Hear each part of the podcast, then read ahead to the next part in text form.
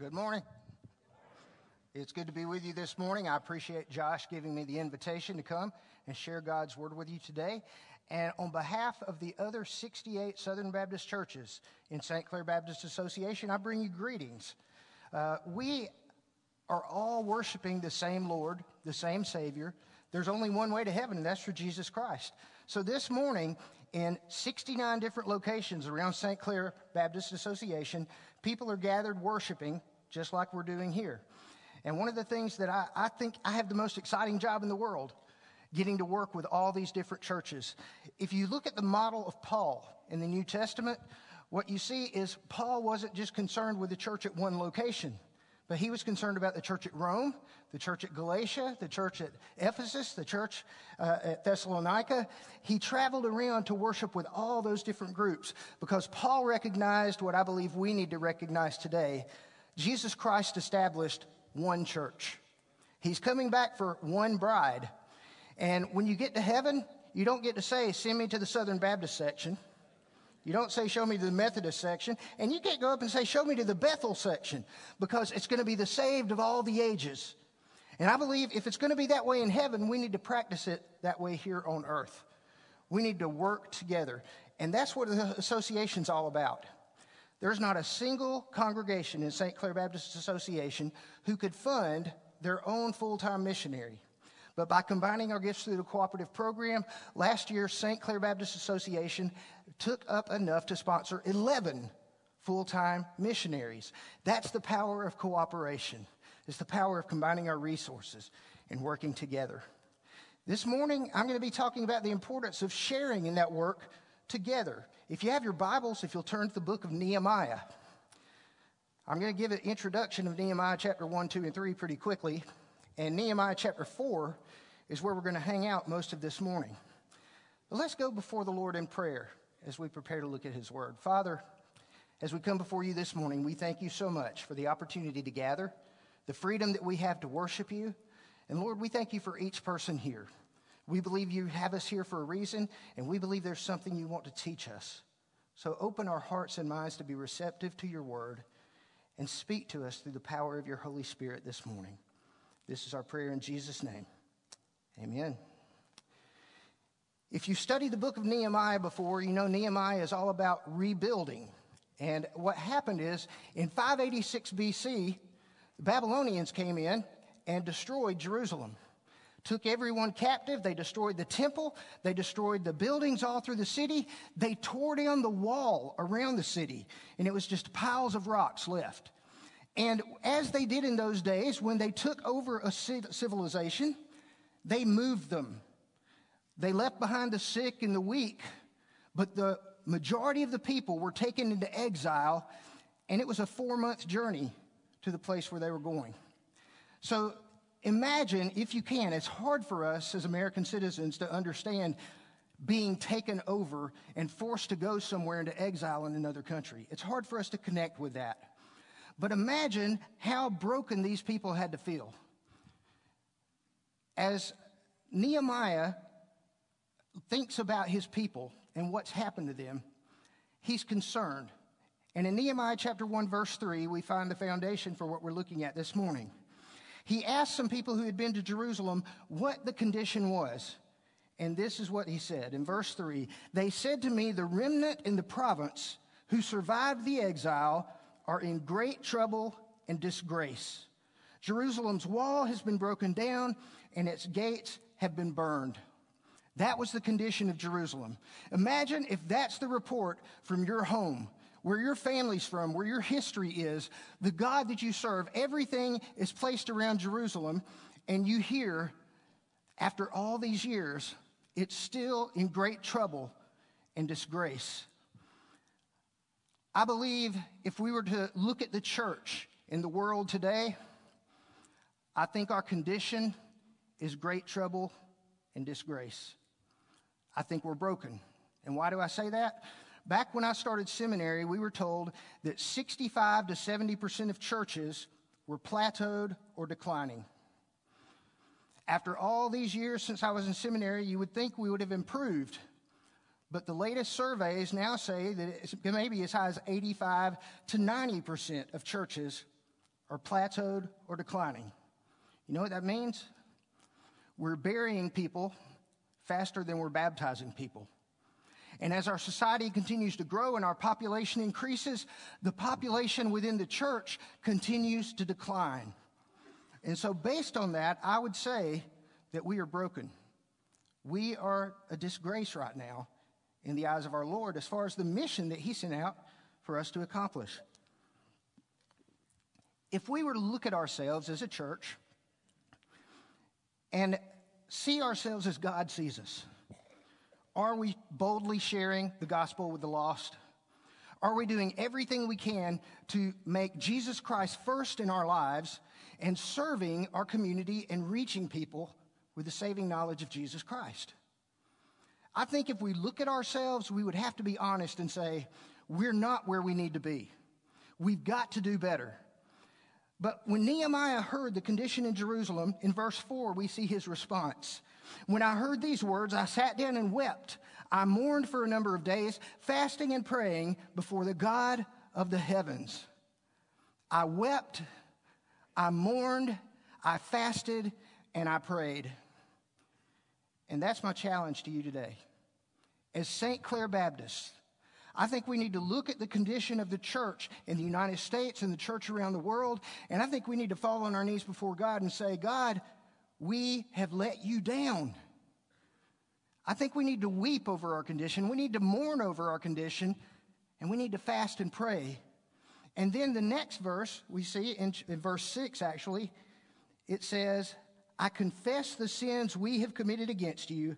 Both I and my father's family have sinned. Nehemiah's heart was broken over the condition of the city that represented his God, the temple that represented his God, the wall that verified the protection of the people of God. And Nehemiah's heart was broken over that to the point that he confessed his own sin and the sins of his father. That's what it takes for change to happen. We first have to recognize the reality of our condition.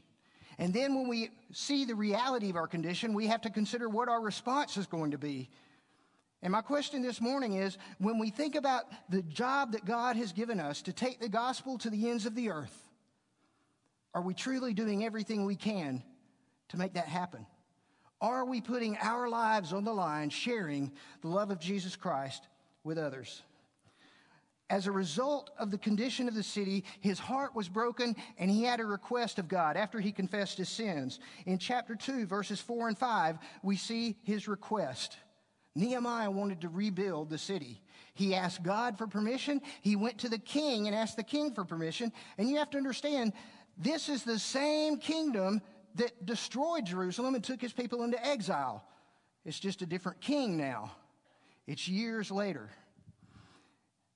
And he goes before the king. And in verse 4 and 5, it says, Then the king asked me, What is your request? So I prayed to the God of the heavens, and I answered the king, If it pleases the king, and if your servant has found favor with you, send me to Judah and to the city where my ancestors are buried, so that I may rebuild it. Send me. He didn't say, God, send them. He didn't say, God, send someone else. He said, God, send me. He goes to the king and says, Please send me. I want to rebuild so that my God will be honored. And people will no longer look at that and see us as a disgrace and a broken people, but they'll see us as a triumphant people who are protected by our God. Nehemiah wasn't trying to bring fame to himself, he wanted to bring fame to his God and to his Savior. Now, here's the interesting part of the story. 50 years after the exile happened, a guy named Ezra took 40,000 people back and they were going to rebuild. They rebuilt the temple. But after they rebuilt the temple, there was so much opposition around them, they didn't get to finish reconstructing the city. They didn't get to finish constructing the wall. And so, for years and years and years after they finished the temple, they were still in a state of dishonor and disgrace. So Nehemiah wants to take a group now. Another 50 years has passed. And Nehemiah gets permission and takes the group so that they can rebuild what the other group had already started years before. In verse 8 of chapter 2, it says, The king granted my request, for the gracious hand of my God was on me. When we take our request to the Lord, and our requests are to do his will, won't his gracious hand be upon us? If we, as the people of God, were to come before Him and say, We recognize the state we're in, we confess our sins, we want to build your kingdom, we want to build your church, we want to fulfill the Great Commission with all the strength we have, with all the energy we have, with all the enthusiasm we have until Jesus comes back again. I think it's something God wants to do in this day and age. He is ready for his people to repent. He is ready for his people to return to him. The church today is broken. We are in disgrace. We should be weeping, mourning, fasting, praying, and confessing. And our goal should be simply to bring honor and glory to our Lord and Savior Jesus Christ. Nehemiah chapter 3. Nehemiah chapter 3, I just want to give you a brief summary. It's all the people working behind the scenes whose names and faces you don't recognize, but their contributions were critical to the success of the project. How many of you know your pastor's name? What is it? Josh. Why do you know Josh's name? You see him all the time, don't you? He's always standing up here, he's preaching God's word. He's up here and he gets a lot of attention. And he does a great job sharing God's word, and I appreciate him giving me the opportunity to share today. I love your pastor. But do you realize that it's not just Josh who's called to carry out the Great Commission? It's every single one of you here. And here's the thing sometimes in church we focus up on the platform and we know those names, but we don't know the names of the people all around us. But what I'm here to tell you this morning is your name is important in building the church. Because in chapter 3, what we see are all these names that you can't even pronounce. You've never seen them before, you've never heard of them before, and you don't hear of them again. But the wall around Jerusalem would never have been completed if it weren't for those men and women, boys and girls. It was families working together to build the wall. And we are called as a church today to build the church, to build the kingdom and it takes every single one of us to do the job. You ever watch a movie and you go home and you say, you know what? I'm really glad that I know the person who did the lighting on that movie. I'm glad I know the person who wrote the music for the soundtrack. I'm glad I know the guy who was running the sound and recording everything. You don't remember that, do you? You remember the actors and the actresses who starred in the movie, but do you even actually stay at the end and read the credits? Yet, if all those hundreds of names listed on the credits at the end of the movie, if they weren't involved in the production, what would have been accomplished? Nothing. You may be a person who works in the background and you can say, Nobody knows my name, but I want you to know your job, your calling, and your ministry is important in doing the work of the kingdom of God. He wants all of us involved in his work. In Nehemiah chapter 4, verse 6, this is what I call halftime. It says, So we rebuilt the wall until the entire wall was joined together up to half its height, for the people had the will to keep working. This is a major accomplishment. Why would you stop at the halfway point and say, Yay, we're halfway done? Think of a football game. What happens at halftime? The team goes into the locker room. They look at what's been accomplished so far. They talk about how they need to reorganize and come out for the second half. They celebrate what has been accomplished in the first half, but then they go back out and get to work for the second half. That's exactly what happened here. They actually accomplished taking a bunch of piles of rocks and building a wall all the way around the Sea of Jerusalem up to half of its original height. That's progress when you consider over the past 50 years, nothing had been accomplished. Over the past 50 years, because of the opposition of the people in the area, they just gave up and quit working. Now, let me ask you when we try to carry out the mission of the church and we try to share Jesus Christ with our communities, do we face, uh, do we face any opposition? Yeah. will we continue to face opposition? And I want you to think about this seriously. Have you experienced persecution? Not really. You may have had somebody cuss you out. You may have had somebody slam a door in your face. You may have had somebody tell you they're not interested. They don't want to hear what you have to say. But persecution, like the disciples faced, persecution like Christians in other nations face, we have not even begun to see persecution in the United States. But I believe before Jesus comes back, we're going to. And that's when we're going to see who's really living for Christ and who's not. We're going to face opposition. And when you face opposition, if you just give up and quit, how genuine is your commitment to Christ? These people faced opposition and they kept on doing what they went to do.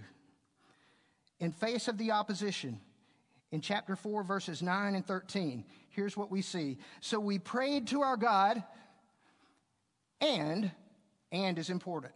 We prayed to our God, but we also took action. First, we stationed a guard day and night. People said they were going to attack them. They were going to tear up the work that they had done. So they stationed a guard. They stationed people at the vulnerable areas. They looked at the areas that were most likely to be open to attack, and they placed extra security details there. And they stationed them by families with their swords, spears, and bows. Now, there's some wonderful strategy here, and God has to get the credit for it. Because Nehemiah wasn't an expert on anything, he was a cupbearer to the king. You know what a cupbearer to the king did? He tasted the food and drink to make sure nobody was poisoning the king. Isn't that a wonderful job? Wouldn't you like to have that? If they're trying to kill the king, they got to go through me first. You eat it and die, well, the king's safe. That was his job. All the people who went back with him to rebuild the wall, none of them worked for construction companies. They weren't architects, they weren't designers, they were common, everyday people who simply wanted to bring honor and glory back to God. And so they said, We're going to go and we're going to work. Now, these first things, they stationed a guard day and night. I hate that we're in a day and age where we have to have security forces in church, but we do. It's just a reality in our day. While we're here worshiping, somebody's standing guard.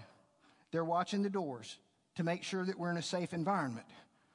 They station people at the vulnerable areas. There's some areas that we know are more likely to face opposition, so we put extra people there for those areas. But here's the beauty of God's plan that I love. They stationed people to work by families. Why is that important? If you're fighting for a country you're fighting for a cause and you face opposition, you may get discouraged and give up. But if you're fighting for the lives of your family, you're going to dig in your heels and you're going to stay. They were willing to fight with their families by their side. Men, women, boys, girls, grandparents, they're all together working side by side. If opposition comes, are you going to run or are you going to fight for your family? We are called to work together with our family to build the kingdom of God. In face of this opposition, the people could easily get discouraged. But in chapter 4, verse 14, and this is where we're going to be the rest of the time, chapter 4, verses 14 and following. Here's what Nehemiah told the people Yes, we're facing opposition, but don't be afraid of them. Remember the great and awe inspiring Lord and fight for your countrymen, your sons and daughters, your wives, and your homes. Yes, we have enemies. Yes, we have opposition, but don't be afraid of them. Why? Because we need to remember the power of our God. We serve a great and awe inspiring God. That's what Nehemiah told the people, and that's what I want to tell you again this morning. Our God is an awesome God. Do you believe that? Our God is an all powerful God. Is there any force in the earth or heavens that could defeat our God? As a matter of fact, you look to the end of the book. Has anybody read the end of the Bible? Does anybody know how the story ends? Who wins? God wins. You could say that with a little more enthusiasm, a little more certainty. God wins. So don't be afraid of the opposition. I don't care who it is. I don't care what their threats are. They can threaten your life. But doesn't the Bible tell us, don't be afraid of those who can take your life, but they can't take your soul? There's only one who can do that, and that's Jesus Christ. That is our God. That is our Lord. That is our Savior. So, what Nehemiah said is yes, you're going to face opposition, but don't keep your eyes on the opposition. Keep your eyes on Christ. Think about when Peter walked on the water. They thought it was a ghost coming across the water. When they realized it was Christ, Peter said, If it's really you, let me come out on the water to you. And what did Jesus say? Come on. So he steps out of the boat. And as long as his eyes were on Christ, what happened? He walked on the water. But when he got distracted by the wind and the waves and he looked away, what happened? He began to sink. It's the same way for us. If we keep our eyes on the distractions and the opposition, we will never complete the task God has given us to keep. But if we will keep our eyes focused on Jesus, He is able to do all things through us through the power of the Holy Spirit that dwells within us. There is nothing our God cannot accomplish through us. In Nehemiah chapter 4, verse 15, it says, When our enemies heard that we knew the scheme and that God had frustrated it, every one of us returned to his own work on the wall. Now, let's make sure we get this. Their enemies were Sanballat and Tobiah, leaders who lived around the Jerusalem area. That was their opposition. But let's break it down to one simple thing. When we're trying to fulfill the kingdom work, who is our opposition? It's Satan. It's not people. It's not other denominations. It's not government. It's Satan. We have one enemy. Does Satan know how the Bible ends? Does he know who wins in the end? So Satan already knows that God has frustrated his plans, and in the end, God wins and God's people will be victorious. So don't keep your eyes focused on the enemy. Get back to work. Do the work that God has called us to do, and that's building his church. It continues in verse 16 and says this From that day on, half my men did the work, while the other half held spears, shields, bows, and armor. Yeah, we knew there was opposition there, but we put people out to watch. Half of them watched, half of them protected, half of them did the work. We need to partner together in ministry. Anytime we have a group who's out serving in an area, we need to have a group who's praying for them. Anytime there's a group that's serving one certain ministry, we need to have a group praying for them and supporting them. We can all support the cause in one way or another.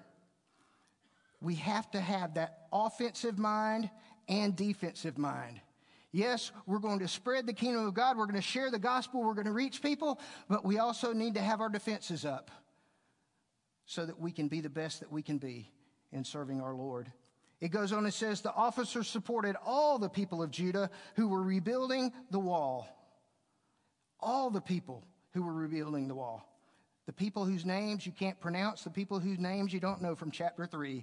They were all on the same team and they all received the support because they were all doing the work. Verse 17 the laborers who carried the loads worked with one hand and held a weapon with the other. You know what that symbolizes? Always be prepared to give a reason for the hope that you have in Jesus Christ. We are on duty for Christ at all times. You know, you've got a job and you can clock in and you can clock out. But as a Christian, there's never a time when you clock out. Once you accept Christ, you are a Christian 24 hours a day, seven days a week, 365 and a quarter days per year. There's never a time when you're off duty for Christ. It goes on and says this in verse 18 Each of the builders had his sword strapped around his waist while he was building, and the trumpeter was beside me. Now, I love this thing about the trumpeter. What was the role of the trumpeter? To send out a warning. Let me tell you how our association works.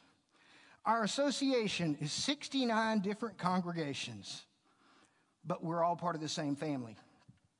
We're building the same church. And my job as an AMS or director of missions, whatever you want to call me, my job is to sound the trumpet If we've got a church over in Ashville that's having a difficult time and they need help and you're able to provide that help, my job is to sound the trumpet and you respond. We work together. We help one another. And there are times when we need our brothers and sisters from other congregations to help us. Sometimes it's with physical needs. Sometimes it's just additional workers. Sometimes it's sharing resources. But there are ways we can work together. And that's exactly what they did. The beauty of the plan when they built the wall is you had one family who built this section here right in front of them. And next to them, there was another family that built that section. And next to them, they had a group of priests who worked and built a section. And then they had a group here that were musicians that worked on a section. Chapter 3 gives us the name of 38 families and 43 different groups who were spread out across the wall, building what was right in front of them. God has called you as members of Bethel Baptist Church to build the kingdom of God right here where He's placed you. But He's calling churches in Pell City to do the work of God right there in Pell City, and some in Springville, and some in Ashville, and some in Steele, all through St. Clair County. We are all doing the work. And as long as each one does their part, the wall will be the same height. But what happens if this group does their section, this group does their section, and this group in the middle does nothing? Your wall is going to be penetrated by the enemy. We need to work together to support one another so that we can all, all build that same kingdom. Verse 19, it said, I said to the nobles, the officials, and the rest of the people, the work is enormous and spread out, and we are separated far from one another along the wall. To me, this describes associational missions. This verse just lays it out. We're building the same church.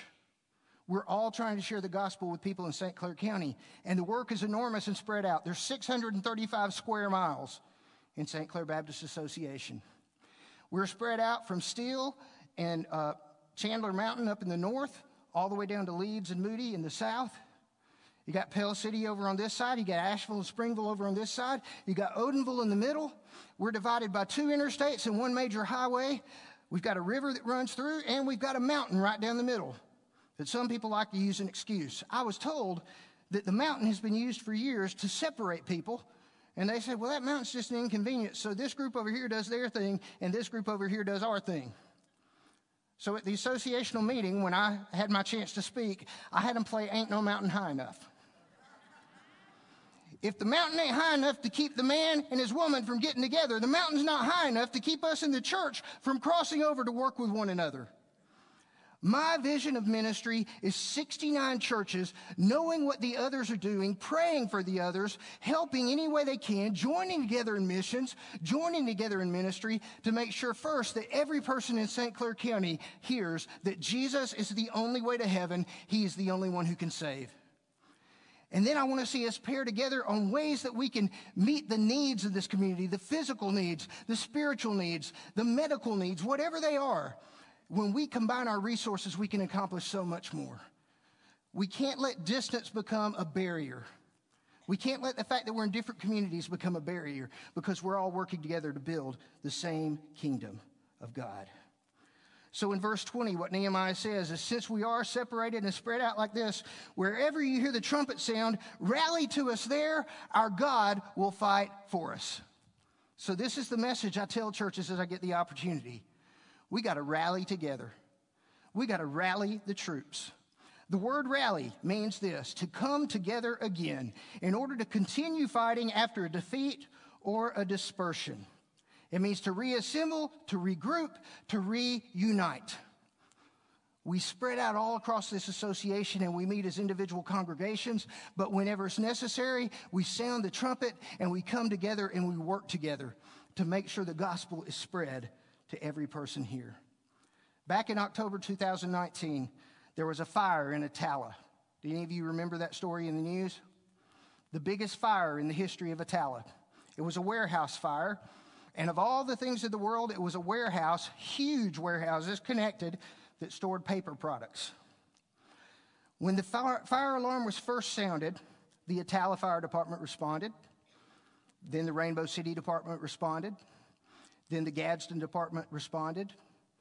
And as the fire continued to grow and get out of control, more than 125 fire departments came to help with that fire, some driving as far as 150 miles to help their brothers and sisters who were fighting a fire that was out of control. When it first started, they thought they were okay with the full time firefighters who were trained, and that's exactly what they do all the time. But the longer it went and the more out of control it got, they were more than happy to welcome the volunteer fire departments. And the fire became so big and there were so many workers, they had to have people who volunteered to bring food in. Restaurants started making meals and getting people to deliver them so the firefighters had something to eat. There were volunteers who had to bring drinks in so that the firefighters could run in shifts and get something to keep themselves refreshed and strong enough to continue working. They had to provide areas for them to sleep and rest. They needed volunteers to help out in many, many ways, and it ended up with hundreds, even thousands, showing up to help in different ways. If the fire department can apply that principle, why can't the church? If we've got a situation where we've got a certain segment of the population that we need to reach, but we don't have the people to do it, we don't have all the resources to do it, why can't we sound the alarm and let our brothers and sisters in Christ come together with us so that we can accomplish great things in short periods of time through the power of cooperation? because they sounded the alarm and the people came to work together. Verse 21 sums up what happened. So we continued to work. While half of the men were holding spears from daybreak until the stars came out, we continued the work. Yes, there was opposition, their lives were threatened. Their children were threatened. Their future was threatened. Everything was threatened. They had threats from within and threats from without. But they continued the work because they distributed the labor. Some people watching, protecting, while others kept the work moving on. And here's the summary chapter 6, verse 15. The wall was completed in 52 days on the 25th day of the month of Elul. The wall was completed in 52 days. Now let's go back to the introduction. Ezra took a group of 40,000 people, and over a period of six to 12 years, they rebuilt the temple, but nothing else was accomplished. For the next 50 years, nothing was accomplished. Nehemiah took a group of people and because everyone was willing to work, everyone was willing to do their part. Men, women, and children working side by side. In 52 days, they accomplished a project that hadn't been completed in the 50 previous years.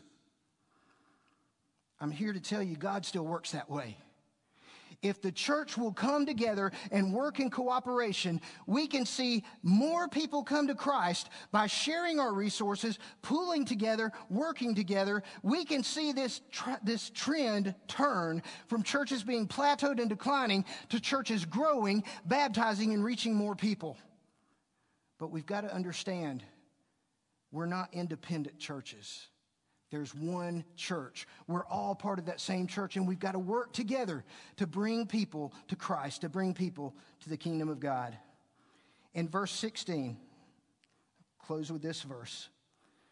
When all our enemies heard this, all the surrounding nations were intimidated and lost their confidence, for they realized that this task had been accomplished by our God. It wasn't a job they could accomplish on their own strength and power. The only way they were to finish in 52 days was God protected them. God provided the resources. God provided the strength and the power. God gave them the willingness to cooperate. God is the one who got the honor and glory. They weren't seeking it for themselves. They were seeking it for God and God alone. And church, when we will seek the power and the praise for God and God alone, we'll see great things happen. We see instances in the Bible where 3,000 people come to Christ in one setting. We see other examples where the gospel is preached and hundreds and hundreds of people respond. We see in Acts, the church in Acts, people were coming to Christ on a daily basis. And it can happen again. But it happens when our goal is simply to work together to share the gospel and let God work through us. In summary, In the beginning of this, we saw the people had to understand their reality, and their reality was trouble and disgrace.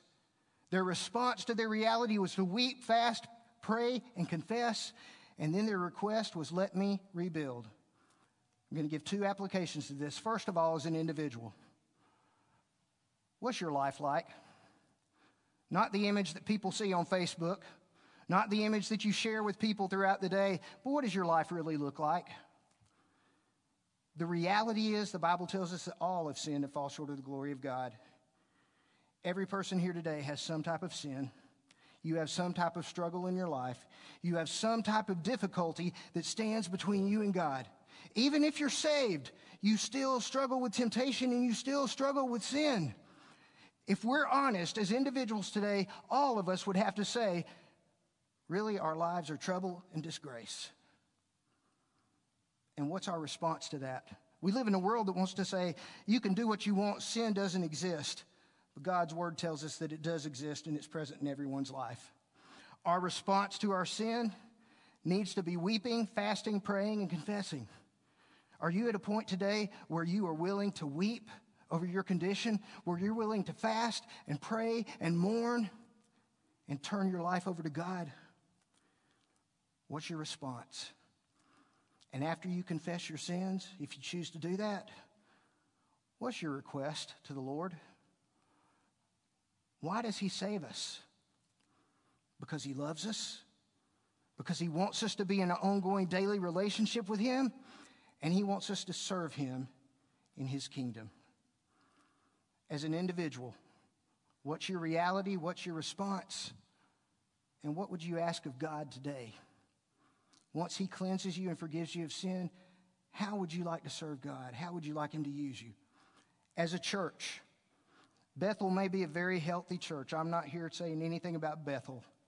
I'm talking about the church universal. The church around the world is in trouble and disgrace. We're not showing the love of Christ. We're being judgmental. We're forcing people away. We're keeping people from coming to Christ because we're focused on doing things the way we want instead of the way God wants. And if we were honest as a church and looked at ourselves, we would turn to God in repentance. But then what's our request? Here am I, send someone else. Or here am I, send me. Nehemiah gave us the illustration, the example. Lord, send me. You know, I've always told people the Bible says the harvest is plentiful, but the workers are few. Therefore, pray to the Lord of the harvest that he will raise up more workers. But if you read that verse and you pray that verse, you better understand that when you do that, God's going to say, You're right, I do need more workers. What about you? Where are you serving? Where are you working? Would you bow your heads in prayer with me?